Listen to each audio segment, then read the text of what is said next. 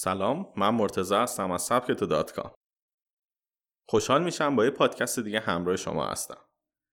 می‌خواید استارتاپ راه بندازید؟ پنج صنعت ناب برای ورود. در تمام تعریف های آکادمیک برای استارتاپ ها یک نقطه مشترک وجود داره و اون نوآوریه. کارآفرینان و کسانی که می‌خوان یه استارتاپ راه اندازی کنن به دنبال ایده های نو و صنعت های رو به پیشرفت هستن.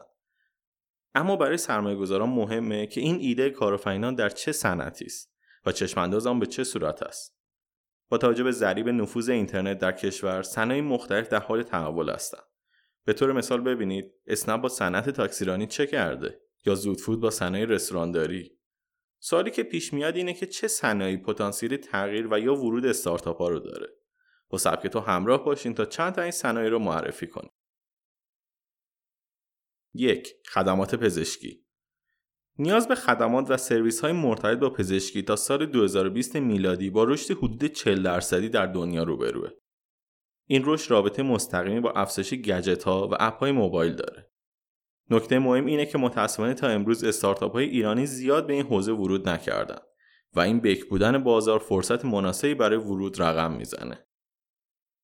دو خدمات مربوط به motion capture بیشتر انیمیشن ها در حال حاضر motion capture استفاده می‌کنن به این صورت که کاراکتر انیمیشن مورد نظر رو می‌سازن و بعد در استودیو با نصب سنسورهایی به بدن بازیگرا اونها نقشش رو بازی می‌کنن و به شخصیت انیمیشن جون میبخشن اما در چند سال اخیر با ورود وسایل مانند کینکت مایکروسافت هزینه استفاده از این سرویس ها به شدت کاهش یافته و نیاز به سنسورها در حال حذف شدنه.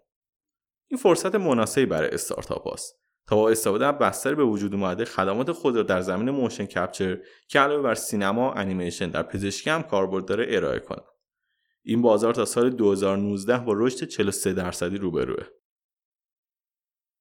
3. بازی های گروهی بر بستر شبکه های اجتماعی. در حال حاضر به خاطر محدودیت هایی که برای فیسبوک در کشور ما اعمال شده شاید بگویید که این موضوع مناسبی برای ورود نیست.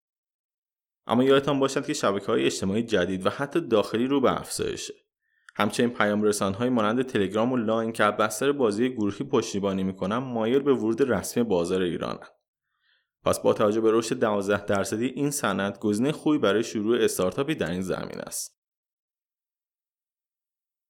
4. محصولات آرایشی. ایران یکی از پرمصرفترین بازارهای لوازم آرایشیه و زمان زیادی از آخرین باری که شاهد نوآوری بوده گذشته.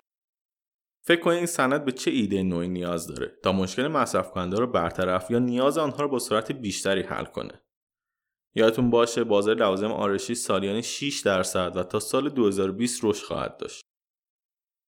5 فینتک های فعال در زمینه قرض دادن.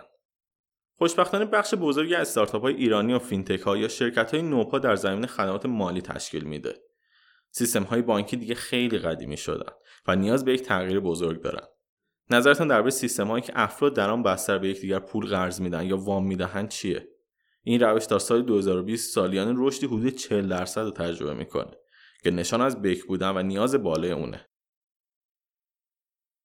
6. خدمات درمانی شخصی. هرچه به سوی جلو میریم خدمات پزشکی و حتی داروها شخصی تر میشه.